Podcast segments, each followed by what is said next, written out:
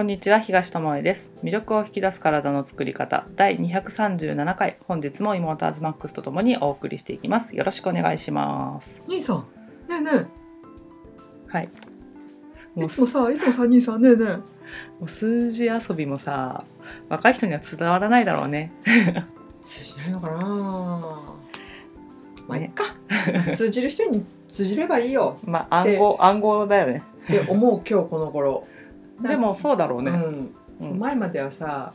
分かってほしいとか。そういろんなことに対して特に自分がこうやってる仕事だったり、熱量が高いものに関してこうはあったらいいなと思うことに対してね。まあ、エゴだけど、うん。もう絶対伝えたいとかうん。多くの人にちゃんと伝えようみたいなのがあったけど、でも、まあ、いろんな経験を積んできて思うのは、やっぱり伝わらない人っていうのもいる。いる。だから逆にそちらの伝えたいこともこっちには伝わってこないからね。こっちには伝わってないんだろうなっていうしのは受け入れられないしね、うん。もしかしたらね。そうそうそうっていうのはあるなと思って。100ゼロじゃないよっていう話をよくするけどさ、うん。だけどさ80いくつの人をさゼロの方に近づけようって頑張ってもさ100に近い方の考えだったらさ、うん。こう寄ってくることはない場合があるよね。そうだからそうだね。寄らせようとしなくていいんだよね別にっていうとあころで。そういう考えもあるね。あなたは80のところにいるんですね。あ私は20のところにいますうん。みたいな、そういう判断で。あでも0と100っていう極端な人もいますよねみたいな。でもグレーなゾーンも広くてもういろんなとこにいろんな考え方の人がいてそれがまあ個性を生かすっていうことになるよねっていうそうそう。だからなんか顔見て「あこんにちは」ぐらいのレベルで「あそういう方もいらっしゃるんですね」っていううん。ので本当はよくってでももうちょっと知りたかったらうん。踏み込めばいいしとかそういうことじゃん。なのにうん。どうしてもさこう押し付けてしまったりとかさ、自分と違う意見だとその人自体をまあ、否定してしまいがち。否定されたり、自分が否定されたって、こう勘違いしちゃうところがすごい、今でもそうなんだけどやっぱあるから気をつけていかないといけないなって最近思うこと。そうなんですねって思えればいい,、うん。いいなって思うのとそのそうなんですねっていう考え方ももちろん必要だしそうあった方がいいと思うけどでもあのあるじゃん。これがに人体としてはこっちの方がいいよとかさ、うん。こうした方が健康でいられる確率は高いよっていうものがあるから、そっちに近づいてほしいなって思いはあのもちろんも持ってることは持ってて、うんうん。そこは諦めてないんだよね。だけどそのなんていうのかな。変えたいけど変えれないんだって悩んでる人に届けばいいなっていうのであって、そう。私はもうこれでいきますと。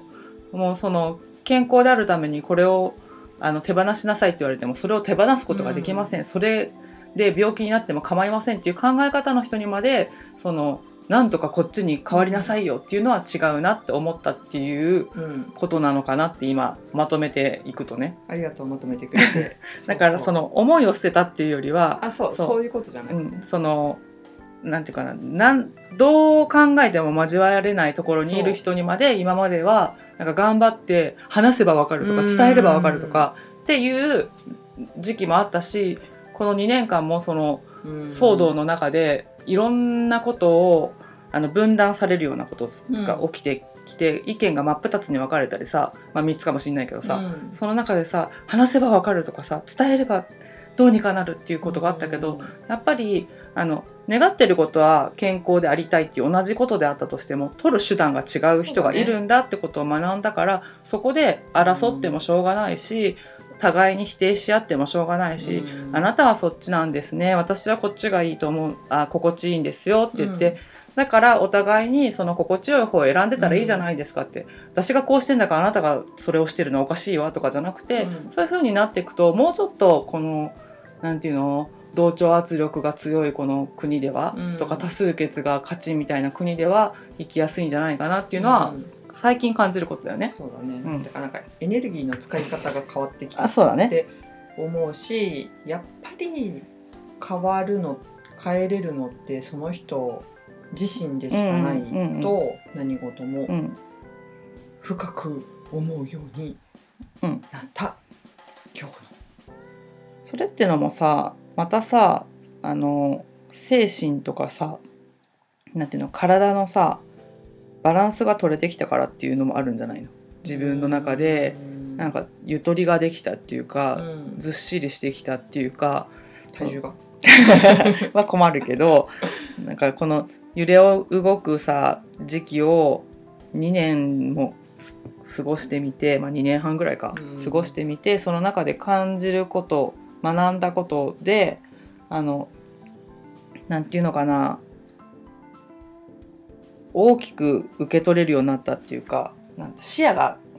こう引いて見れるようになったの、うん。それがゆとりっていうかさあここに空白あったんだみたいな、うん。その空白にまで絵を描いたらうるさい絵になるよな、うん。みたいなそういう感覚になれてそのゆとりができることで自分のことをまた客観的に見れるじゃん。うん。そうすると人のことも客観的に見れて、うん。なんかその体調っていうかさ体の中のコントロールも良くなってくるっていうかさ、全体的精神衛生上うん。健康になったっていうのかな、そのなんかイラッとしたりさ不安になったりさする時期もあったわけじゃん。うん。なんか自分だけ変なのかなとか、みんなと違う意見を持ってるのっておかしいのかなとかさ、なんかこういうことを言っちゃうのって世の中に対して悪影響あることを言言ってしまってるんじゃないかなとかさ、例えばね。そういうふうに思うことがあったけどいや違うぞといろんな意見があっていいんだと。うん。でいろんな選択があっていいんだっていうふうになれたのはやっぱり余裕っていうかさうん。そのいろんなことを経てあ遠くから引いてみてあれもありこれもありって思えたらいいんだっていう余裕が生まれたのとそういう生活の中でもっと自分の中っていうか自分のことにもっと集中してみた方がいいんじゃないって周りにうん。そうやってあの気を使ったり、うんなんか一生懸命伝わらない人に伝えてみたりってする時間を、エネルギーを自分とか同じ考えの人に向けてみたら違うんじゃないっていう過ごし方をうん。後半1年ぐらいはしてるじゃん。うん。そしたらその中でまたあ食べ物変えまた変わってきたねとかさ、食べ物変えることでまた感じることが変わってきたねとか、っていうのがあるんじゃないかなと思うんだけどさ、うんうん。どはうどうって。えそういうふうに感じることない？っていう。いうん。なんて言うんだろう。やっぱりさずっと言ってることほんと一緒であれなんだけどさつながってんだよね。こう食べるものも、考えもなんだったら運動量とか睡眠の質とかってこうなんか絶妙なバランスでつながっててどっか一個がうん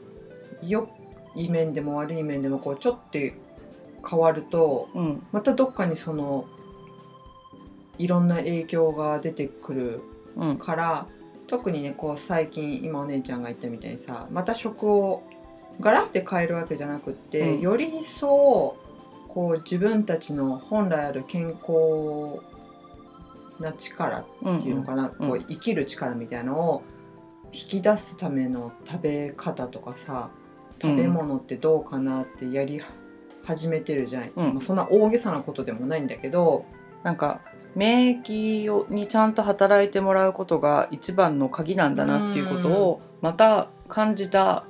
まあここ1年ぐらいかな、うん。感じたからそのね腸にとって良い食事をしてきているけど小麦やめたりして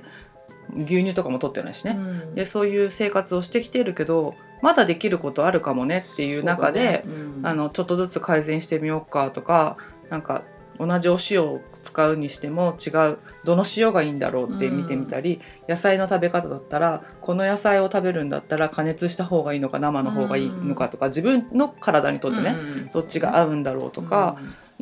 前はちょっと無理だったけど今食べたら体に合うものがあるかもしれないって言ってうんうん。うん探してみたりとか、そしたらあこれ意外と今食べられるようになってるとか、ね。あこういったものを取ると体が楽になるとか、味覚が元気になるとかっていうものが出てきたんだよね。うん。そしたらなんかその全部つながってるなじゃないけどあもっと体の痛みを感じるところとかさなんか違和感感じるところもほぐしてあげようとか買い物する時もその食材が元気か元気じゃないかうん。で選んでみようとかピンとこないものは手にしないようにしようとか、メニュー決めてたけど違うものになっても、あ今日は本当はこっちが食べたい気分だったのかもなとか、野菜が話しかけてきたからこれを買ってみようみたいな声が聞こえるわけじゃないけどね、なんかそんな気がするからあ今日この子光ってるから買うつもりなかったけどこの野菜買ってみようとかね、っていう風にしていくとまた体が楽、うん、そうだよね。そうするとなんか思考も変わるしこう、うん。考えがまとまりやすかったりもう一歩踏み込んだ考え方にいけたり、逆にこう引いて、うん、最初言ったみたいな大きい年季のところから見れるような感覚だったりはするのと、ね、そのなんていうのかな今まで普通に食べてたものが実はちょっと最近食べるとしんどい。って気づいたりとか、うんうん、少しの量の変化で結構違うものってあったりするね。だるいとかそうだね。逆に軽くなったりとか眠いとかお腹張るとか。例えば最近は、うん、白米を食べないようにしてるんだよね、うん、であのうちになんていうの精米機があるから、うん、玄米を自分の好きなあのつき方、うん、引き方にして3割削ったやつとかね5割削ったやつとか、うん、7割削ったやつとかっていう風にしてみてその3分好きが体に合うのか、うん、5分好きが合うのか7分好きが合うのかとか言ってやってると同じお米なんだよ。うん、玄米は一緒なんだから同じ玄米を白米にして食べた時と、うん、その七分好きでして食べた時と五分好きと三分好きで体の反応が違うってことを知ったんだよね。で同じ米じゃんって言ってそれが種類が違ったらさ、ね、また違った話だけど、ねうん、同じ袋の中にいる玄米をただどれだけを削るか磨くかっていうだけのことで、うん、こんなに体が違いを分かってるんだってことにまず驚いたの。ね、反応が結構違う、最初そんななんかさ白米食べててもさそんな少しぐらい削ったやつとさ変わらへんやろみたいな、うん、そんなに違ったらさっていう話をしてたんだけど意外と体はその微妙な差を分かってて、うん、あ眠くならないとかぼーっとする時間が減ったとか、うん、お腹がポコポコしないとかあとお腹の持ちがいいとかね。あそうだね。っていうのがあってびっくりしたんだよね。うん、で私たちは玄米にはあのトラウマがあって ちっちゃい時にねあの玄米一回ブームがあったのかな親に。ブームがあってなんか健康食とかそういうのが流行った時代があって、ね、その時に食べた玄米が美味しくなかったっていうイメージがありすぎて、白いお米からいきなり玄米になっちゃったから、うん、そのギャップが子供には受け取れなくてなんかすごい臭いご飯っていうイメージがあって、うん、その玄米を食べるのに抵抗があったからそのつき方を変えて食べてみようっていうのが始まりなんだけどでそうやってやってみたらなんかえ意外といけるじゃんって、うん、全然白米と変わらないじゃんぐらいの感覚で受け取れたから、それはあの味覚が大人になってるっていうのもあると思うしそ、ね,、その炊き方とか調理の仕方も違うから、うん、あの昔は圧力釜だったけど今は土鍋で炊いてるからそのねお米の香りの出方とかも違うのかもしれないし、うん、その玄米だって変わってるわけだよね。うん十年前の玄米とさ、うん、今の玄米だったらうん十年前の玄米の方があの迫力があったと思うの、ね、今よりもさらに玄米だったと思うの。そうだから食べにくかったっていうのもあると思うんだけど、うん、でもそうやって無理だって思ってたことにもチャレンジしてみたわけだし、うん、違う工夫をすれば別に玄米だけがベストじゃないじゃんってさっきのさ、うん、100ゼロじゃないけどさ白米か玄米かじゃなくて中間もあるじゃんっていう話で、まず中間から自分たちを鳴らしていけばいいんじゃないっていうので、最近は白米を食べるのをほとんどなくなって、そうね、うん、そういったつき方を変えたお米を食べていて、うん、そうすると他のものの味の感じ方も変わってくるから、一緒に食べるものがまた変わってきて、ねうん、調味料の使い方とかもなんか変わってきてお塩は結構使うんだけど醤油減ったねとか、うん、味噌汁が美味しく感じるねとか、あと酢の物、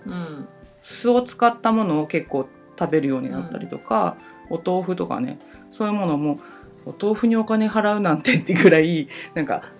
なんかお豆腐の価値を 分かってなかったっていうかなんか別にみたいな豆。とりあえず豆全員に謝ろう。ってぐらいだったんだけどあ美味しいんだねみたいな、風味あるんだねみたいな、うん。豆腐は豆腐でなんか水みたいなシャビシャビっていう感じじゃなくてちゃんとお豆の味するんだねみたいなのを感じたりするとあなんかすごい感覚使って食べてるみたいなのになってきたらその食べてるものはたまにね精進料理かみたいなうん。質素な時もあるんだよね、うん。だけど心はすごい満たされるっていうかめそうっちゃなんか今日美味しくくないみたいな。別にお肉もお魚も食べるからそのビーガンとかね絶対菜食で過ごしてますって感じじゃないんだけど、たまにそういうことがあるのよ、うん。お肉もお魚もないみたいな。お野菜豆類お米お味噌汁だけみたいな時でもなんか同じように満足できる、うん。なんか前だったらえなんかさ肉か魚あった方が良かったんじゃない？みたいな。物足りないよね？みたいな感じだったのがそうならないっていうのも、なんか一個ずつの味をちゃんと感じられてるからなのかなって、うん。で自分たちが食べたいってものを食べてるから満足度が高いよね。うん。そうそうそう。だからそうなってくると、うん、最近気づいたのがあの満腹っていうまで食べることはなくなったね食べれなくなったね。満腹の手前ぐらいでもうちょっと本当は食べたいんだけどなぐらいのところで前はそこでもうちょっと食べれるかうんら食べますって食べてたのが、もうちょっと食べれそうな気もするけど、まあ、とりあえず今はもうやめておこうみたいな。で、水分取ろうかなみたいになったらいつの間にかすごいお腹が満たされてて、うんうちょうどいいなんか心地よい満足感と心の安定感みたいなのが得られててこれもすごいなって最近思ってる。なんか見た目の感じで今までの延長にあるからあの少ないなっていう私だったらね、うん。少ないなこれでお腹いっぱいになるかなって思ってるところがあるから、うん。その満腹を感じるまでには時間がかかるんだけど、んでも食べ終わった時にね思うのがあのなんていうのか欲でいうところのもっと食べたいなっていうところは満たされてないかもしれないんだけど、体の中で OK サインが出てるんだよね、うん。今日の栄養 OK ですみたいな。だから満腹じゃないけど別にこれ以上食べる必要あるかって言われたらっていううん。ところで止めれる。だから私だったら今だったら昔本当にバーって食べてたからなんか今7割ぐらいっていうところでやめたりとかすることもあるな、なんかもうちょっと食べれそうだけどとか、ひどい時だったら半分かなとか言いながら、でもなんかその後に食後にゆっくりお茶飲んだりしてると、あお腹いっぱいになってきたかもうん。って言ってその後に何かを追加して食べるとか夜食の食べたくなるとか、そういうことはなくなったねそう言われればね。うん。そうそうそう。あなんかその食事の食事を、うんなんていうのかな選ぶところとかその,、うん。その前の何作ろうかなっていうところから食事をつか食材を買う、ん。食事を作る、うん。食事のこうセットをする、うん。でいただく片付ける、うん。余韻を楽しむって言ってそこ全部がなんか食事で、あそうだね、全部をすごい楽しめてるからうん、なんか今までと違う感じがするのかなってそうだね。準備の段階から、今日は美味しいもの作って食べるぞみたいな。今日はこれが食べたいってなったからこれ作るんだよねみたいな感じ。うん。でなんか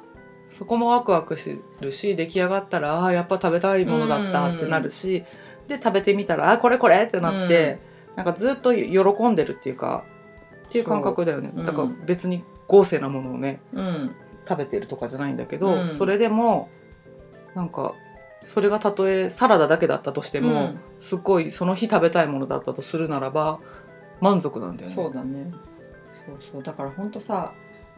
基本のところなんだよね、うん。生き物として、うん。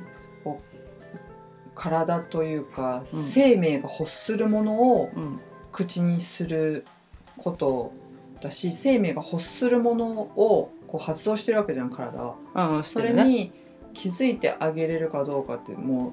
動物としてすごい重要なところじゃん。そうだね。だからその足りないものに対して美味しそうと思うようになってんだよね。うん。栄養素として足りないものに対して。これ今日食べたいみたいな、うん。それを素直に信じてでも昨日あれ材料買っちゃったからこっちよくある。作らないとなとか、うんお母さんだったら子供が食べ残したものがあるから食べないといけないんだよなって場合もあるとは思うんだけどそれとは別のところにもう一個自分が本当に食べたいって思ってるものは何かなって感じてあげるの感じてあげられるだけでも違うと思うよね。そうそうそうそうでそれに近い寄せたものを食べてみる、うん。でもいいしなければね、うん。その感じてあげるその無視しない。うん。本当は食べたいと思ってるものがあるってことを知ってるだけでうん。もだいぶ違うと思う、うん。じゃあ今日は食べられないけど明日食べてあげようかなとかうん。って思えるじゃん。うん。明日のメニューはそれにしてあげようかなと思ったら明日違うものが欲しいと思ったらそっちを食べればいいんですね、うん。それはあるね。うんうん。だからなんかいろんなことが面白くなってきたし、今まで以上につながりを感じるようになってきたから、うん。なんかこれを聞いてる皆さんもぜひ食べるものをまたこう季節もね変わってきているから、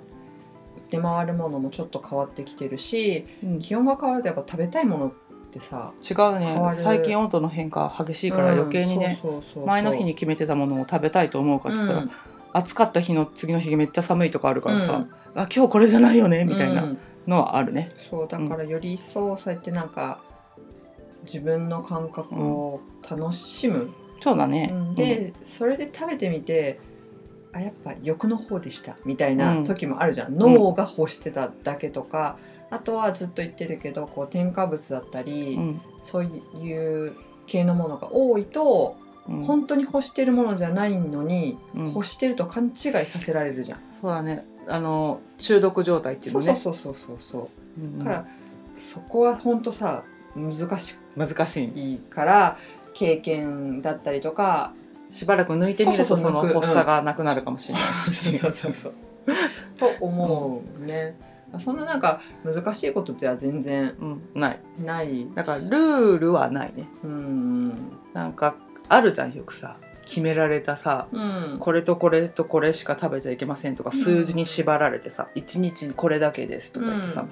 人間ってさそんなさデータでさ生きてないから。ね。自分の中のデータでは生きてるけどそのうん。表で見る数数字数式ね。計算式では生きてないからその呼吸量だって毎日違うしさ、うん。この血流量だって違うし活動量も違うわけだからその数字に縛られてるとさ怖いこと起きるじゃん、うん例えばダイエットとかってさ、うん。もうその数字だけ見てさあの中のさ栄養バランスなんてうん。無視なところあるじゃん今。うんねあのね。なんていうの？何ヶ月で何キロダウンさせてあげますみたいなところに行くとさ食べたもの報告しなきゃいけなくてさ、見てるのってさその人たちでさそれに含まれるさカロリーっていうかさ数字だけでさ「うん。あ食べ過ぎてますねやめてください」とかなんかもうストレスがあって甘いものが取りたい日だってあっただろうに、うん。もうそれやめてくださいみたいな。ルール違反ですみたいな、うん。じゃないとあなたのその目標としてる数字までいけませんみたいなのでその期間内にさ落としますって歌ってるからさ、その人たちはうんを見てるのはさ数字だけなんだよね。そうだね。その人の健康とかねうん。体がどうなってってるかとか中身の心配まではそうしてくれなくてそう,、精神状態とかね。その数字がそこに行く、うん。で外から見たボディの形がその良くなって、うん。な良くなってるっていうのは理、想とするものねそう理想とするか形に、うん。まあ彫刻 みたいにししていくっていうことね。だから中ぐちゃぐちゃでも、外の見た目と数字があの合致するようになってればはいあなたの目標達成しました。おめでとうございます、うん。さようならみたいな。うん。でその後何が起こるかって言ったらボロボロの体渡されたりとかさ。そうね。ちゃんと自分で分かってて管理できる人だったら、うん。そういうところ通ってもその後も大丈夫だと思うんだけど、うん。そういうところに通うようになってしまう人の多くはさやっぱり自分で管理できないからそう管理してくれないと食べべちゃうからとか、運動もしないしみたいな人が行くわけじゃん、そしたらその後ボロボロの体渡されて数字は行きましたけど中栄養失調みたいになってたとするじゃん、例えばね、そしたらさその後さ何が起きるかって言ったらさとってつもないリバウンドを起こしたりとかさ、栄養失調を起こしてたとしたらさショックを起こす場合もあるわけね、よくあるじゃゃん。断食とかしてさ糖分取った瞬間にさんあの血糖値バーンと上がって死んじゃうとかさ極端な例でいくとね、そういうこともあったりするからなんかそういう責任まで取ってくれませんよって。あの数字の責任は私たちが約束した数字までいけなかったらどうのこうのっていうのうんはあるところもあると思うけどなんか中身が壊れてあの責任取りますよって言ってくれるところなんてないから、やっぱりそこはそういうデータとかに頼りすぎないこととか、そのこれが良しとされている姿が良しなのかどうかっていうところだよね。そうだね。モデル体型が良しとされているのか、うん。本当あれ本当に健康的あなたに必要なことっていうふうにに考えてみるとそこまでは必要ないかなとかあのみんなに載せられてそういう気になってただけかなとか、雑誌とか見てそういう気分になっちゃっただけかな、うん。それでさ髪の毛パサパサになって爪ボロボロになってっていうなんか遠目からはすごく痩せたように見えるけど、うん。近くに行ったらおばあさんみたいになってたらさ悲しいわけじゃん、だからそこはやっぱりね中身を変えるっていうかそのなんていうのかな本質的なところを見て健康でいられる食べ方をする。だからルールじゃないと思うの、さっきの本当に本能で。でその本能と欲を間違ってると本能のままにやってたらこうなったんですみたいな人いるけどそれは欲だから みたいな。わかるわかる。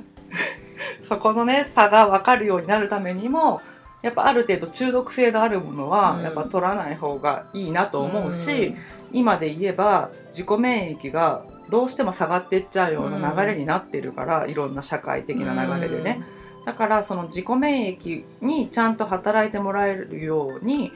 腸を健康にしとくってこと、うん。で腸を健康にするっていうためにはやっぱ食べ物を改善してないことには腸にダイレクトに行くわけだから、うん。まあ胃は通るけど、うん。腸がその処理をしてくれるわけだからで腸でその免疫活動とかそのホルモンのバランスとかさ自律神経とかさ、うん。ほとんど腸でやってくれてる、ね人間として、ね。う。ん。人間としてのさ機能はさ本当は脳じゃなくてさうん。腸がやってくれてるわけだから、その脳が脳に腸がこのホルモンがちょっと少ないんですけどみたいなのを出す出してなんかさ他のバランスを整えてくださいっていうことはあると思うけど、腸が司令塔みたいなもんだからさそこをさあの毎日の食事でさやっつけに行ってたらさその社会的な流れの免疫を低下させる動きとさ、うん。自分でもやっちゃったらさ、うん。もうどうにもならないことになるじゃん。うだからこそあのどうしてもさ変えられないものってあるかもしれないの。その今の社会のシステムの中で、うん。自分は嫌だと思ってるけどあの従わざるを得なくて、うん。そっちを選んじゃったっていう人もいると思うんだけど、だけど変えられる部分をじゃあ変えてますかっていうと、うん。そこはえそこ変えなきゃダメなんですか、うん。ってなってると思うから本当は自分でできるところを改善してあげた方が確実じゃん。うん。食事だったら絶対自分で選んで食べてるわけだから、うん。その親が作ってくれてそれを食べてるって言ってもこうこうこういう理由でこういうふうにしたいんだけどっていうさ話す口は持ってるわけだからさ、自分でそのなんていうの改善する方法っていうのはあるんだよね、だから腸を守るっていうか腸をが元気に働いてくれるような環境づくりを本人がしてあげるっていうことは大事だし、それをやり始めると今みたいな食べ方になっていくと思う私たちみたいに、あ本当は今日はこれが食べたいんじゃなくてあれが食べたいんだとかっていうのが、なんかさ